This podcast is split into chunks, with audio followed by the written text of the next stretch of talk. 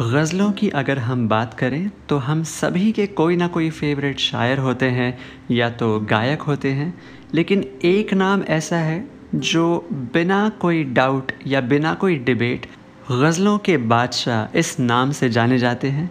जी हाँ मैं बात कर रहा हूँ मेहदी हसन साहब की।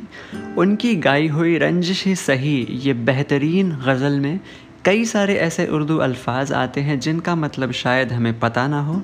ये गज़ल लिखी है मशहूर शायर अहमद फराज साहब ने। तो चलिए, शुरू करते हैं आज का पॉडकास्ट मैं हूँ सागर सावरकर, आप सुन रहे हैं जिसकी ज़ुबां उर्दू की तरह। लेट्स बिगिन तो पहला शेर है, रंजिश ही सही दिल ही दुखाने के लिए आ आ फिर से मुझे छोड़ के जाने के लिए आ। रंजिश अ फेयरली पॉपुलर वर्ड रंजिश का मतलब होता है एनमिटी या नाराज़गी या मनमुटाव। तो भले ही तुम मुझसे नाराज़ हो, लेकिन एटलीस्ट मेरा दिल दुखाने के लिए तो वापस आ जाओ। भले ही वापस आने के बाद तुम मुझे फिर से छोड़ दो, लेकिन छोड़ के जाने के लिए तो वापस आ जाओ। काफ़ी पेनफुल थाट है इजेंट इट चलिए द नेक्स्ट वर्स इज़ किस किस को बताएँगे जुदाई का सबब हम? तू मुझसे खफा है तो ज़माने के लिए आ। This verse is quite easy to understand इसमें सिर्फ़ एक वर्ड आता है, सबब। सबब का मतलब होता है कारण रीज़न अगला वर्स है, अब तक दिल खुश फहम को है तुझसे उम्मीदें। ये आखिरी शम्मे भी बुझाने के लिए आ। खुश फहम।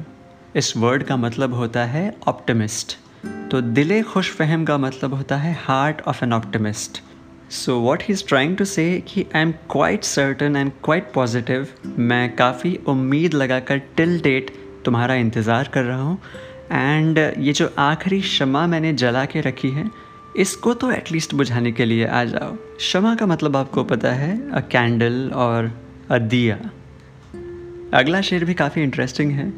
कुछ तो मेरे पिंदार मोहब्बत का भरम रख तू भी तो कभी मुझको मनाने के लिए आ। पिंदार मोहब्बत। पिंदार, ये वर्ड ज़्यादातर सुनने में नहीं आता है in popular music of course Urdu शायरी में काफ़ी पॉपुलर वर्ड है। पिंदार इस वर्ड का मतलब होता है प्राइड कि ये जो मोहब्बत मैंने तुमसे की है I am very proud of that and at least मेरी प्राइड की तो इज़्ज़त रख लो। एंड कभी कभी मुझको तो मनाने के लिए आ जाओ। Moving on to the next शेर, पहले से मरासिम न सही, फिर भी कभी तो। रस्मों रहे दुनिया ही निभाने के लिए आ। मरासिम मरासिम इस वर्ड का मतलब होता है रिलेशंस कि पहले से रिलेशंस ना सही, फिर भी कभी तो रस्मों रहे दुनिया ही निभाने के लिए आ।